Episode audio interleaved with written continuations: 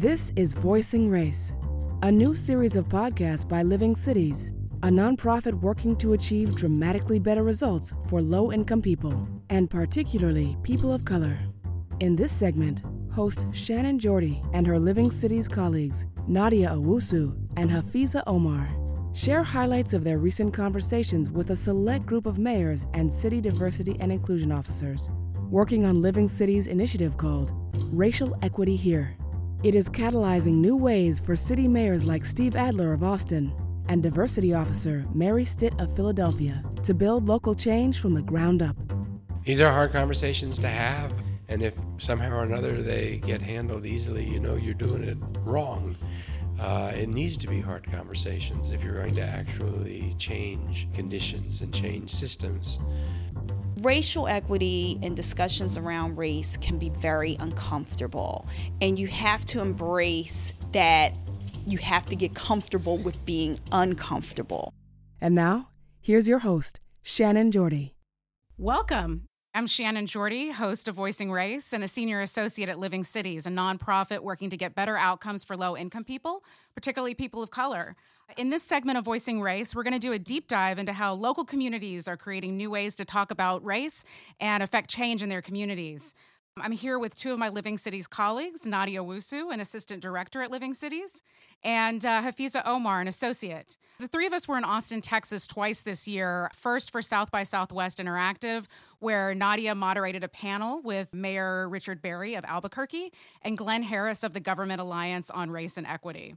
We went back to Austin about a month later for a day long gathering of three mayors and other city staff who are participating in Racial Equity Here, a project that we at Living Cities and the Government Alliance on Race and Equity have created. We spoke in depth to these local leaders about their unique challenges and successes in tackling racial inequities.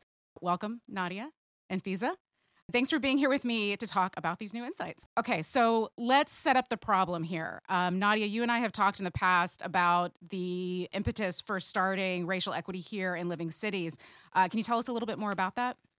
So, after Freddie Gray's death in 2015, our board members wanted to set time aside during that meeting to think about what the ongoing issue with police brutality in our cities, particularly as they affect African American men, meant and should mean for our work moving forward. Our board is made up of the heads of foundations and financial institutions um, want to improve outcomes for low income people in US cities, but most low income people in US cities are people of color. And so when you see this kind of thing happening, you really have to pause um, and ask what are we going to do about this? What is the role of philanthropy? What is the role of financial institutions in addressing this issue? And so that really was the impetus um, for racial equity here. The board decided to convene a task force to design an initiative that would be able to take on systemic racism. And so what this looks like in practice is that we bring the cities, the the people who work in each of the city governments together a few times a year to share lessons, to share challenges, to talk about progress that they've made. Um, it's a way for them to really wrestle with these big questions together and also to sort of pick something up that's successful in one city and think about how they can use it in their city Interesting. And so when we talked to the mayors who are participating in racial equity here and their city staff, they brought up a lot of different problems from health inequities to income inequality. We actually talked to Dr. Brandy Kelly Pryor, who's director for the Center of Health Equity in Louisville, and she had some stark numbers when it came to race. Let's hear what she has to say. In Louisville, we have about a 16 year life expectancy difference, and much of those lines are drawn around race and wealth within our city. And so that is why the Center for Health Equity has been working strategically on this since 2010 and um, more significantly since receiving the Living Cities grant last year. And Fiza? Yeah, and it's not just in Louisville, of course. Racial equity here is made of five cities Philadelphia, Austin, Albuquerque, Grand Rapids, and Louisville. And these are all cities that's different in size, demographic, region, history, and politics. And like every city across the country, these five cities have seen racial inequities across all indicators for success. However, I do think each city has its own landscape of racial inequity, which is why it's important that we have to do this work at a local level. And I know you talked to Mayor Bliss about that, and she specifically talked about the role of the economy. Here's Mayor Rosalynn Bliss of Grand Rapids, Michigan. Our Michigan Civil Rights did an analysis of the economic impact of racial disparities on our community, and that report was striking and really showed it in real numbers hard data, hard facts, um, the deep disparities that existed. When I read that report, it was a real call to action that we need to do something about it as elected officials. And so when I ran for mayor, I talked a lot about racial equity and how it would be a core priority for me. That's really interesting. I had talked to Glenn Harris of the Government Alliance on Race and Equity. He worked in Seattle as manager of the City of Seattle's Race and Social Justice Initiative. And uh, we discussed Seattle's catalyst for change. I was specifically interested in how Seattle moved from this very basic 101 level of talking about racial equity to more of a masterful 301 level. And he talked a little bit about how that occurred and discussed how community organizing was instrumental to it. One of the core realities for most cities is that this has come about as a result of community organizing, right? So even if it's not been community organizing that said this explicitly is what you should do, it's been community organizing that's created enough pressure that local government's looking for solutions. Using Seattle as an example, what really was the tipping point was a mayoral campaign.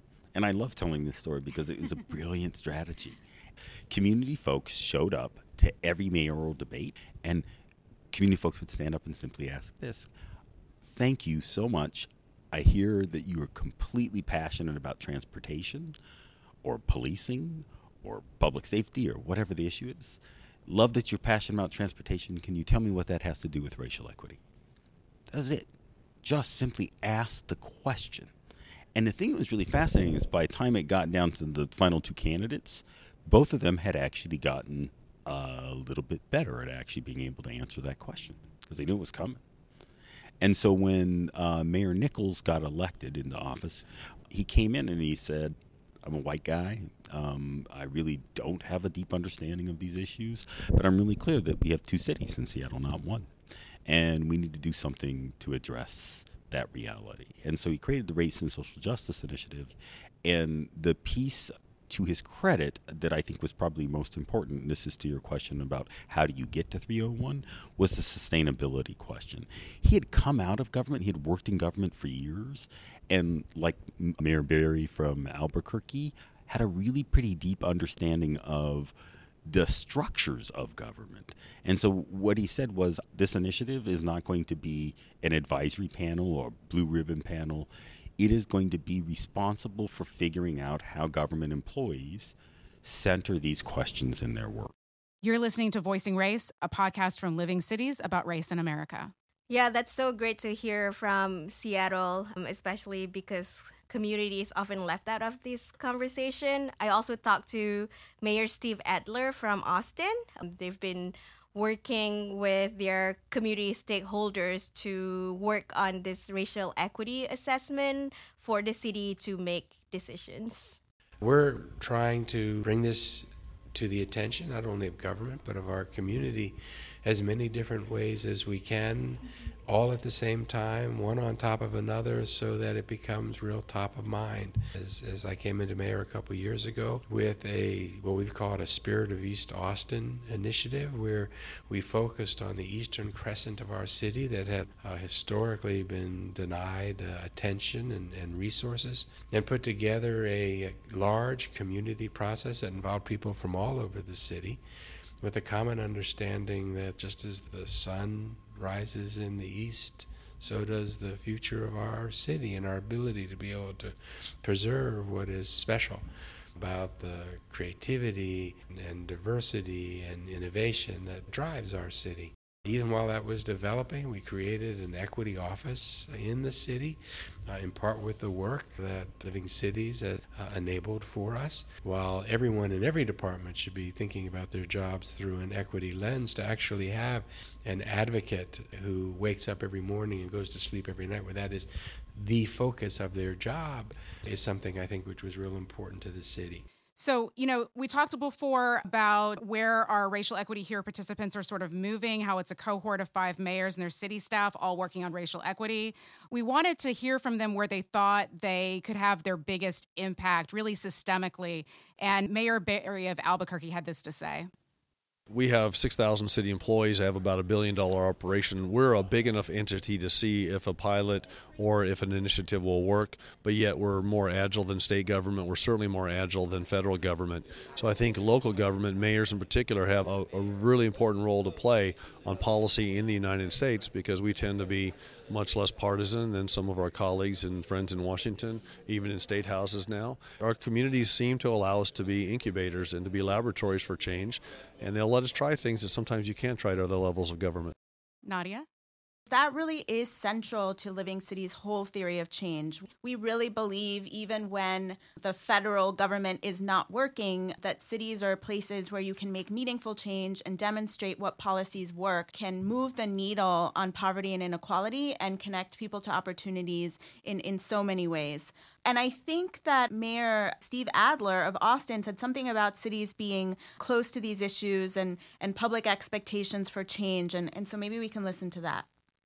Well, you know, I'm a firm believer that uh, that most of the really good and important things that are happening in the world today are happening at the local government level, uh, and I think the reason for that is that people expect their local government to actually perform, to actually do things that have impact on the quality of their lives you know, all too often the government at the federal level and sometimes even at the state level seems to be polarized, and people feel frustrated that perhaps not as much is happening as they would expect. But at the local government level, people expect things to, to happen. So I think that local governments are best positioned to deal with the issues of racial equity, of institutional racism, of systemic inequities because it is closest to those issues and can most immediately and quickly respond with real action. You're listening to Voicing Race, a podcast from Living Cities about race in America. Yeah, so both in the South by Southwest panel and then my conversations with Mayor Berry and Glenn Harris of the Government Alliance on Race and Equity, I was really surprised at how candid they both were in talking about these issues and how articulate they were about systemic and institutional change. And I think that really reflects the work that the Government Alliance on Race and Equity and the Racial Equity Here initiative has done to educate and uh, bring up the the level of conversation with these five cities. Nadia? It's really about working with local leaders to recognize that government has, in many ways, created the inequities in their cities, and therefore, government has the ability and has the resources to transform uh, systems to create better outcomes for low income people. And, and just hearing the fluency with which the teams were talking about this was really inspiring and made me believe that change can really happen. You know, there's been a lot of movement around changing the way they hire, changing the way they contract. Um, all of those things can have huge impacts on low income people and people of color. This is Shannon Jordy, and you're listening to Voicing Race from Living Cities. Uh, so, yeah, I really love what Glenn of the Government Alliance on Race and Equity said in that regard, too. So, uh, here's how he explained it. I deeply believe that city government, by its nature, has to be practical. You have to actually be able to show that what you're doing is having some kind of impact. And people are right there with you. There's no, I say this today and I don't have to see you for a year. You know what I mean? Um, and so, in that way, it requires a level of sort of practicality that makes it much more likely to, to, to occur locally than even at the, the state level, right? My experience has been you take the most complicated issues, you know, you take thinking about criminal justice issues, thinking about um, transgender restrooms. And if you take a group of people who are disparate and sit them in a room to say we need a solution that actually works for everyone, most people can figure that out in an hour. When we get real concrete about what it is that we're looking for, it's suddenly the rhetoric and the politics of it quickly fall to the side because the solutions frequently are not nearly as complicated as the debate. Nadia?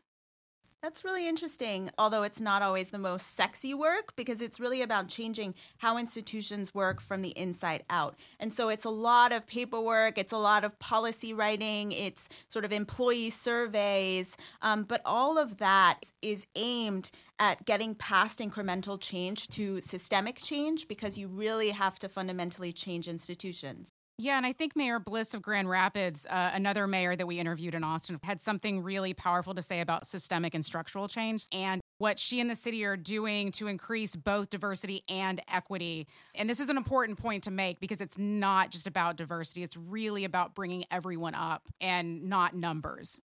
You know, my belief is first you have to look in the mirror, you have to look within your own organization, and then you have to look at what you can do collectively as a community to create change. So, one thing that I get the opportunity to do as mayor is I get to appoint individuals to boards and commissions. So, early on, when I started serving as mayor, I looked at an analysis of all of the representation on all of our boards and commissions where there's significant disparities in representation. And so, one of my goals was that every single board and commission should reflect the community that we serve. Last year, we took a fresh look at how we uh, seek out individuals to serve on boards and commissions. We looked at our application process.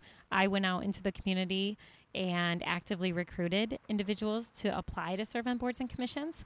Last year, by doing that, we saw a 500% increase in applications and saw an increase in more women being appointed to boards and commissions and more individuals from our African American and Hispanic community being appointed. So, again, that's putting people into positions of power to help create policies that impact our community. You're listening to Voicing Race, a podcast from Living Cities about race in America. And Fiza? Yeah, and these five cities are different in so many different ways. Each city is focusing on different aspect of their local government and municipal operations. So for example, in Philly, the trade unions are actually shaping the conversation around racial equity.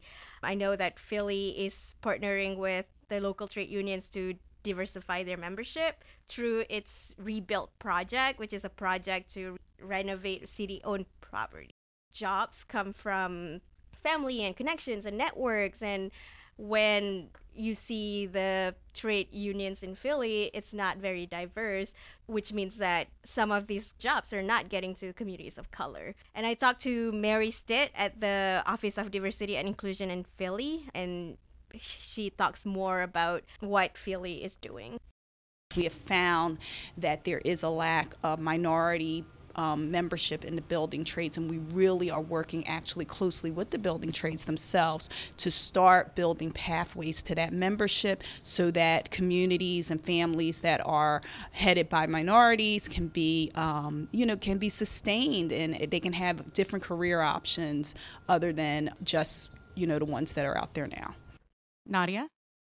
Yeah, what's interesting about what's happening um, in Philly with the trade unions is that um, there is this acknowledgement across the country that we need to think about jobs differently. We need to think about training for jobs differently. Trades have always been an opportunity for folks who maybe are not going to college or are looking to to have careers that are sort of the non-traditional careers and that those jobs have historically as you said been passed down because of connections or because of who you know and giving low income people and people of color access um, to those opportunities um, is a really exciting thing as we think about what is it going to take to connect low income people to opportunity. So, Dr. Pryor at the Center for Health Equity in Louisville, uh, she talked about that, uh, specifically the approach around social justice and youth in the community, we're organizing right now around young people. So we're making sure that young people can have a voice by building a racial equity youth council. Youth primarily in urban areas and talking about the structural, not only racism, but the violence and oppression that young people might have faced. How do they negotiate that? Not only do we want to have youth at the table, we want to make sure that we're working in partnership with youth, not creating policies for them, not creating the action plan for them, but with them. And we know that we have resources and power as city government. We know that young people in our city, they need youth jobs. And so we thought about this a little bit differently. What if we were to pay young people to go through a process of not only being trained in this racial equity work, but also to work strategically with us to negotiate what are some action steps and plans that we can do to create better outcomes as it relates to particularly 16 through 24 disconnected young people um, who don't normally have a say at any table. We are also beyond just engaging these young people. We want to engage other youth development organizations. We want to say, we've got young people that can train you as well as the other young people in your organization.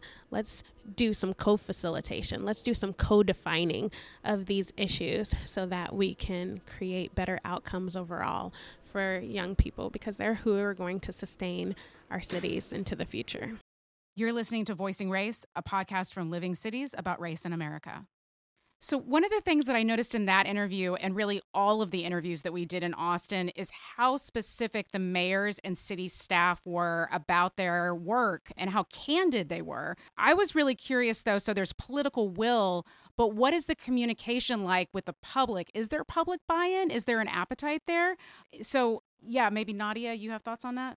Yeah, um, I think in most cases, you know, this was an application process. Um, cities actually applied to be part of this cohort. And in many cases, the catalyst for the cities starting to think about race and equity was actually the community. It really is important that cities are communicating with their residents and that they are fluent and equipped to have these really complicated conversations about race and equity with their communities. And, and this is really serving to shift the relationship between citizens and government, which is so important right now. We really need to, in this country, see the the civic engagement reinvigorated particularly in the in the current political climate.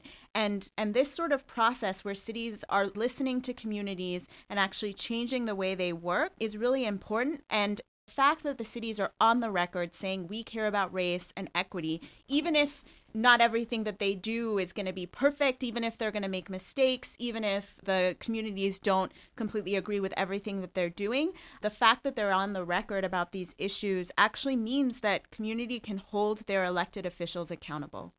Yeah, I think that's so important, Nadia, um, because I, think a lot of the cities, these staff and the racial equity here core teams don't want to just be part of the cohort for the sake of like having racial equity here um, on their website. That was why I was so excited to be talking to Dr. Pryor from Louisville, where they really focused on equity and the need for the community to understand what the goals are for this effort. Here's Dr. Brandy Kelly Pryor, who is the director of the Center for Health Equity in Louisville. One of the ways that we have normalized this conversation around structural and institutional racism has been through our health equity reports, which started in 2011 and mapping the city, showing geographically where these differences and disaggregating those differences um, largely by race in the city. We brought 100 citizens together to talk about how do we actually build policies, our programs, or start conversations about what we need to change to build racial healing within this city. Out of that, there came an action plan, seven priority areas that community wanted the Center for Health Equity to really push forward, um, and we call it our repair initiative. Our repair initiative is what has grounded this work that we're doing today. And so, one of the ways in which we're normalizing it is training all 6,000 employees within our city government around what does it mean to have structural and institutional racism. We started the conversation around implicit bias, but we know that we need to expand it to talk about structural and institutional bias and racism within their work. Another way that we're organizing and reaching out beyond just having our core team is having racial equity liaisons within the city. Nadia? This is really important to the way that living cities work. And, and one of the reasons that we were so excited about working with the Government Alliance on Race and Equity is that they actually have a larger cohort of cities that are working on racial equity and inclusion. Um, that includes about 100 cities that they're working with in different ways. But the work that the cities in racial equity here are doing actually has the possibility to spread to those other cities, and the racial equity here cities can learn from the broader network. And so that's really exciting to us because it means that we're really changing how local governments work across the country. And I remember that uh, Dr. Pryor was really happy about that. This cohort model is amazing of cities. Um, when Austin is creating a chief equity officer, the rest of us, we're not jealous of the, I mean, some of us might be jealous of like, wow, you moved that fast, but we're encouraged and we're really thinking about like, wow, we can take now this best practice back to our city councils and our city governments and say, look at what this amazing um, economically and socially and politically developed city is doing. So I think what we're hearing is that in the fight for racial equity, uh, there are a few things that are really, really important. Community engagement is key. And we also heard from the mayors and city staff how important it is for cities to do this work as catalyst for change.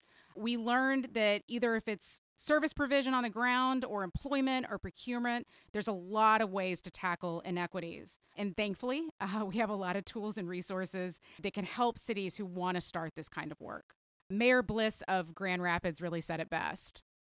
The nice thing is is that the government alliance on race and equity and living cities they have a lot of resources that are available. They have information on their website. They have information about the racial equity toolkit. They have access to webinars.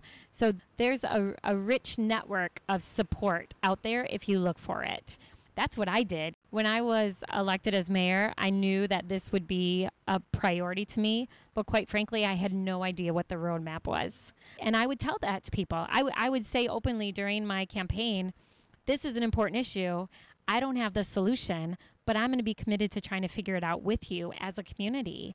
And having the experts from the Government Alliance on Race and Equity and Living Cities and the Racial Equity Here cohort to help me grow as an individual and leader and to help me figure out where do I even start has been truly uh, a blessing. You know, as mayor, sometimes you you feel isolated and you feel like you're alone and I know that I'm not alone in this work. Nadia? So it's been really um, fascinating and inspiring to hear about how um, the participants in racial equity here are driving this change within their local governments. But I also want to be really transparent that we at Living Cities are also um, internally struggling with how to communicate about race, how to talk to each other, how to have the difficult conversations that it takes to really change how we work. And one of the things that we've learned from from racial equity here is that all institutions are complicit in creating racial inequities. And so, all institutions, no matter whether you're philanthropy or government or a financial institution, have to hold the mirror up to ourselves and say, how do we need to change to create better outcomes? And especially an organization like ours that is about better outcomes for low income people, we really have to get better about this that's what we at Living Cities are doing. We're really trying to take our own medicine in a way. Um, and as we're supporting cities in this journey, um, also going on this journey ourselves. And so we have a lot to learn, which is why we're so excited to be working with these great cities. And, and we look forward to sharing more about our journey. I'm going to leave our listeners with that thought. I want to thank Nadia and Hafiza for joining me today. And I also want to thank Glenn Harris of the Government Alliance on Race and Equity and Mayors Berry, Bliss, and Adler, and all of our participants and interviewees during South by Southwest and the Racial Equity Here convening in April. For Living Cities, I'm Shannon Jordy. Thank you for listening.